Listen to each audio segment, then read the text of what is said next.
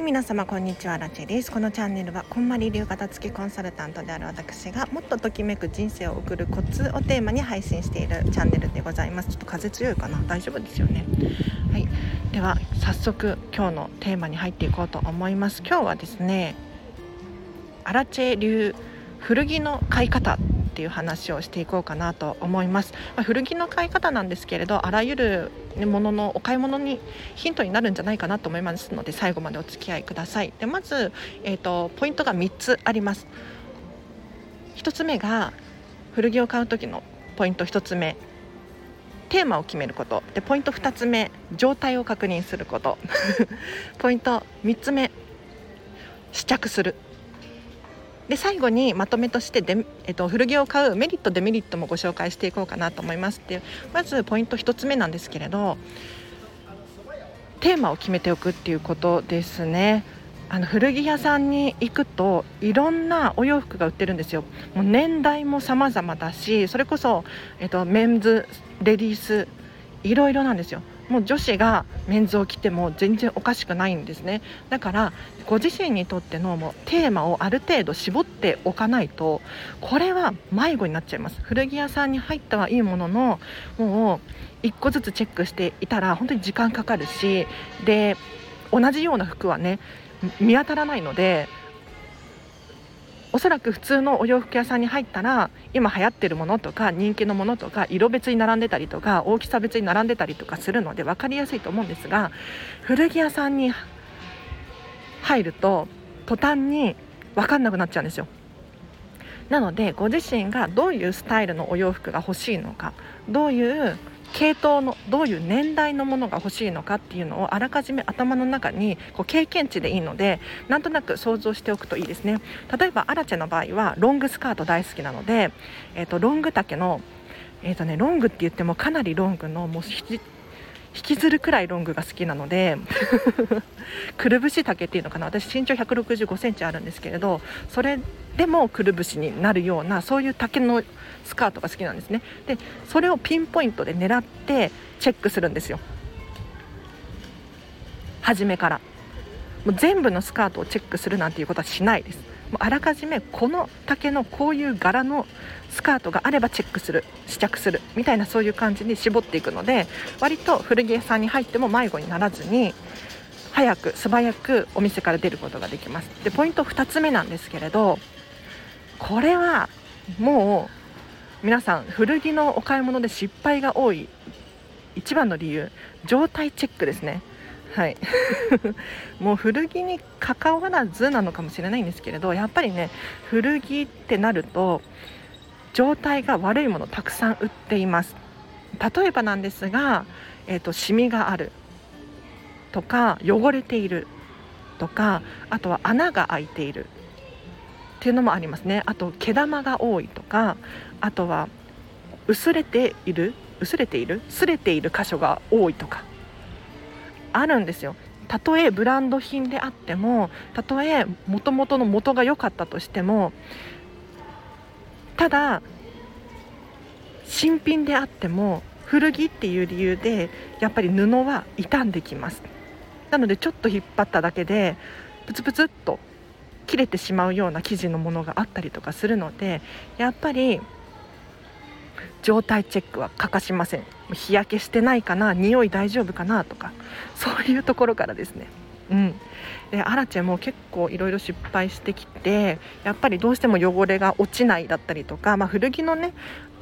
味わいでもあるので、うん、ここはもう我慢して着る我慢して着る、うん。まあ、それも味だと思って逆にね特徴だと思って着るっていう場合もあるんですけれどそれこそもう生地が傷んでるっていうのはもうどうしようもないのでなるべくこうちょっと引っ張ってみるくらいやってみた方がいいかなって。もちろんね壊しちゃだめですよ。壊しちゃだめなんだけれど本当に生地って傷むんですよ。年月が経つだけで傷むので例えばあのアンティークのものだったりとかそれこそ1900年代前半のものだったりとかってなってくると可愛かったり美しかったり見栄えは良かったりするんですけれど状態が良くなかったりする可能性が高いので気をつけた方がいいかもしれないですね。で最後ポイント3つ目なんですが試着するですね。もうね古着はもう試着しないとダメ。絶対に試着してください。古着に限らず普通にお洋服を買う場合も鬼試着してほしいなって思うんです。というのも古着は本当にいろんな年代のお洋服が集まっている。さらに、えっと、いろんな国からお洋服が集まっているんですよね。で例えばなんですけれど日本のユニクロさんを例に挙げるとユニクロだったら今流行っているものだったりとか今の日本人の体型に合っているものっていうスタイルでお洋服作られていたり売られていたりとかするはずなんですよ。でもそうじゃなくって古着屋さんってなるといろんな形いろんな国いろんな年代のものが集まってきているのでなんか着てみたら、えーと、ズボンがローライズハイライズなんて言ったらいいの？丈が短い長いとかちょっとねあると思います。でお洋服に関しても例えば外国の製品だったらブカブカ日本人が着るとちょっと肩が肩幅広いなとかちょっと胸の部分が緩いなとかっていうのはあると思います。だから本当に試着してみてください。見栄えは見た目で買って可愛いなって思うかもしれないんですけれど着てみたらなんかサイズ感違うなっていうことは普通に、えーと新品でお洋服買うよりも多い可能性が高いのでここはね鬼試着してほしいなと思います。で今日のまとめ。お洋服を買う時のメリッあ古着を買う時のメリットとデメリットがあるのでこれも紹介したいなって思うんです。でまずメリットとしては安いっていうところですね。基本的に安いと思います。まあもともとの金額が安いっていう場合もあるし、まあ、高いお洋服であっても高い古着であってももともとの新品の時に買った値段よりかはどう考えても値下げされている場合が多いので例えば古着で言うとそうだなラルフ・ローレンとか結構あるんですよ。結構あるんですが新品のラルフ・ローレンを買うよりも古着のラルフ・ローレン買った方が安い場合もあります、まあ、例外的にねちょっとあプレミアム価値がついてるとかっていうのもあるかもしれないんですけれど状態が物がいいにもかかわらず安く手に入れることができるのでおすすめです。あとはデザインの問題ですね。デザインがやっぱり今では買えないものがたくさん売られているんですよ。なので例えば今現在普通に新品でお洋服を買うファストファッション系のブランドでお洋服を買うってなったら今流行っているものに出会えると思うんですけれど昔流行っていたものっていうのは出会えないと思うんですね。なのでオリジナリティが出るっていう面で考えてもやっぱり古着を選ぶっていうのはすごくおすすめです。あと今現代的な考えで言うとサステイナブルであるっていうのはすごく私の価値観に合っているんです。要するに今現在あるものを利用してそれを使うっていうことなんですよ。新たに例えばサステイナブルな、えっと、お洋服ですっていう風に新品で売られてるものがあるじゃないですか。でもいくら言っても新品のものを作り出しちゃってるんですよね。伝わってるかな？例えばペットボトルで作りました。とか、えーと、環境に優しい材料で作りました。他にもね、えーと、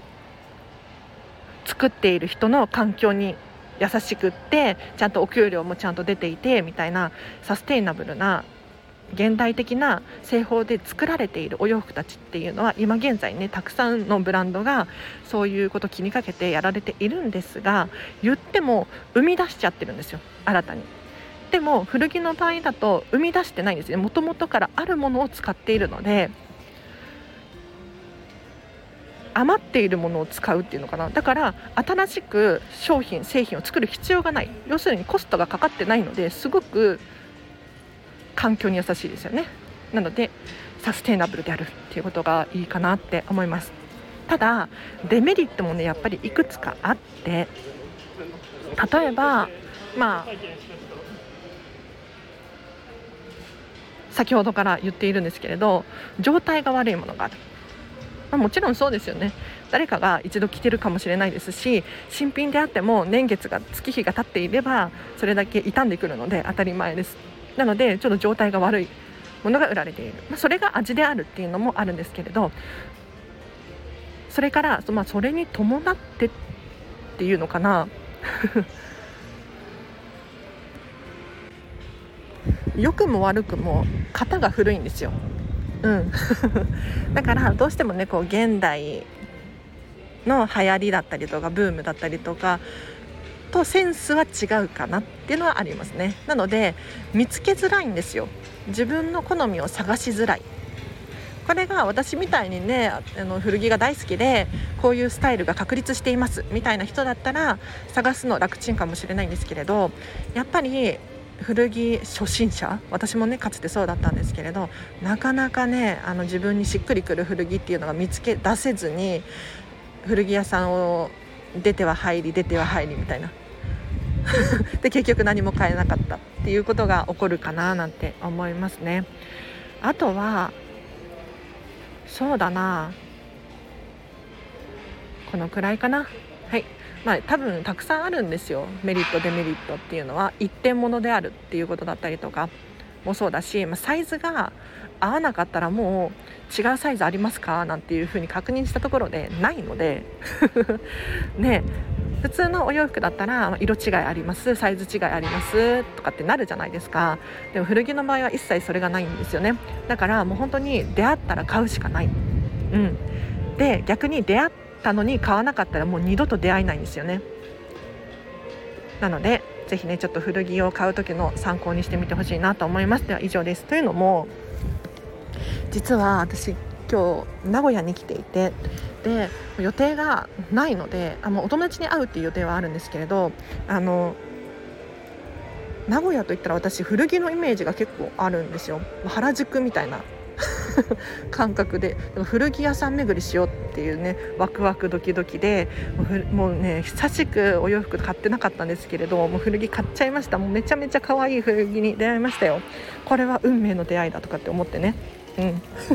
や毎回そうなんですよ。もう本当に古着こそ運命の出会い以外になくってだってサイズも色も形も1個しかないんですよ。でその中で私のサイズ感に合う私のイメージに合うものと出会えたら買うしかないじゃないですか。でもちろんね金額的な予算もあるのでどうしてもねお家に迎え入れてあげることができない子たちも中にはいるんですけれどでもねそれも運命だと思っていて。なので今日は私ハッピーでございます。古着に出会いました。皆様参考になるかしら？お洋服のお買い物の参考にしてみてはいかがでしょうか。では今日は以上です。皆様今日もお聴きいただきありがとうございました。あお知らせがあります。23日月曜日の11時から、えー、と顔暮らしさん。インスタグラマーの顔暮らしさんとスタンド FM アラチェのチャンネルの方でライブコラボライブが決定しました。だいたい30分くらいだと思うんですけれどえーと、顔暮らしさんはもともと片付けのプロの方でインスタグラムとかもどんどんやられていてですねすごい方なんですよ。雑誌に載っていたりとかもするような方なのでもう私なんかがねなんか喋れるようなことあるのかなとかって思うんですがなんか新地に私にね質問ができるの楽しみにしてますっておっしゃってくださってもう本当になんて心の優しい心の広い方なんだろうってもう本当に大尊敬なんですけれど私もアラチェも顔顔さん顔暮らしさんに質問がたくさんあるのでぜひね遊びに来ていただければなと思います。あと今月の無料の45分無料の相談会が残り2名様です。もしね新たに質問があるとか片付けのレッスン、えーと、片付けコーチング一体どんなものなのっていう方いらっしゃいましたらこの無料の相談会使っていただけるといいなと思います。あとはそうだな。あそうそう。あまあいいや。はい。では以上です。えっ、ー、と今日も皆様ハピネスな一日を過ごしてください。あらちでした。バイバイ。